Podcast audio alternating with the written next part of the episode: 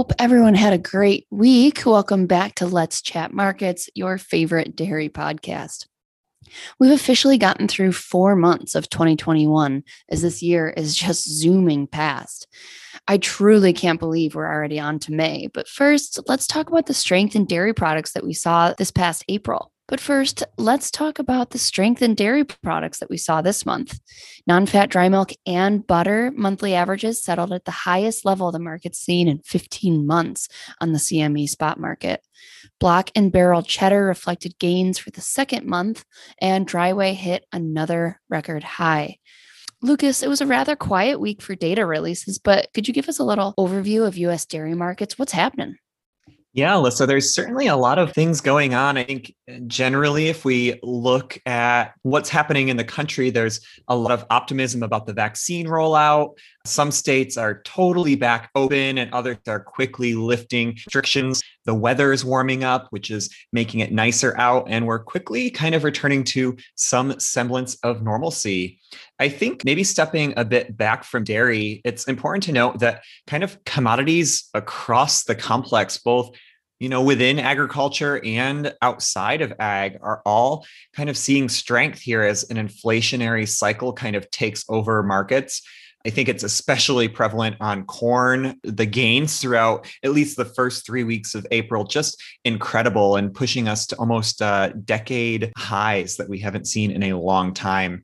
If you missed our webinar this week, I would encourage you to contact us where we discuss that a little bit more in depth and uh, how we see all of that playing out. But specifically to your question, Alyssa, I think on cheese, it's been a little bit more of the same. Blocks very uh, supported over the past uh, week or two, but not much volatility as at all as it kind of ticks up and down around that 180 per pound mark. Barrels right alongside blocks uh, have seen kind of an inverted spread materialize a few times over the past several sessions, kind of goes back and forth there. But I do think importantly, the non-fat dry milk price uh, settled at 132 half today on Friday as we're recording this. That's a new high that we haven't seen in over a year. I think it's important to note that even as export challenges kind of linger, we have seen increased interest from Mexico, which is a very good sign for prices and demand here in the coming weeks and months. On butter, a kind of a few things going on. Certainly, no shortage of supply, regardless of what the cold storage report uh, might say. But I think as demand remains decent and as the kind of consensus is to hold product as uh, overall food service demand remains questionable in fears of not being caught short that'll kind of keep us supported here uh, regardless of where stocks trend here in the coming weeks and certainly you're right on dry whey uh, interesting to watch that it was a little over a week ago, I think early last week, we saw that record high CME spot settlement of over 70 cents. Met a bit of resistance there, but even as we uh, declined uh, over eight cents, buyers came back. And that's especially important to uh, note that demand from both domestic and export levels. We do think that that dry whey market is well supported here into the coming weeks and months.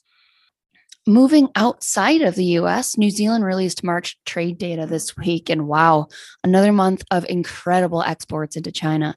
We even saw a counter seasonal rise in whole milk powder shipments into March when exports typically grind lower from New Zealand.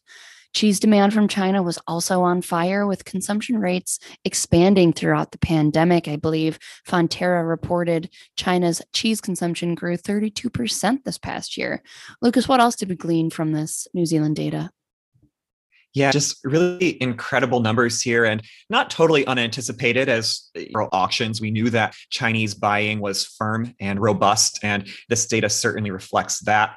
I think important to note that Q1 dairy shipments, though, over the past three months, higher versus prior year, but just slightly lower versus 2019. And uh, the Middle East, North Africa region purchases much lower this year versus where they had been historically.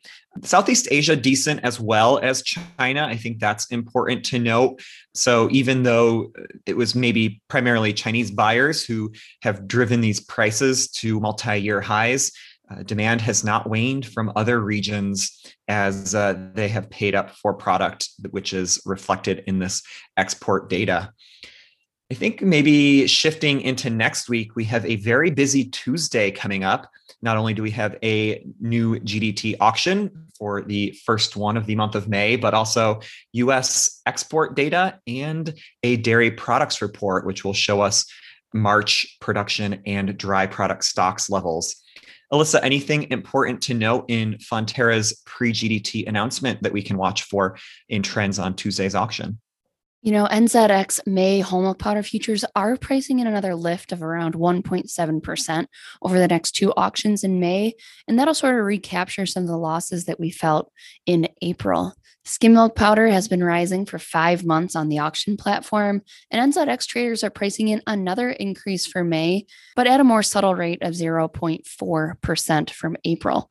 Fonterra continues to add more fat back on the auction, with futures indicating a 5.4% drop over the next two events on unsalted butter.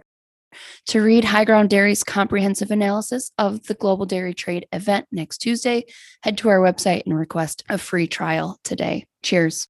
Be sure to subscribe so that you never miss an episode. And if you're interested in receiving more information as well as our analysis, please visit highgrounddairy.com to request a free 30 day trial today.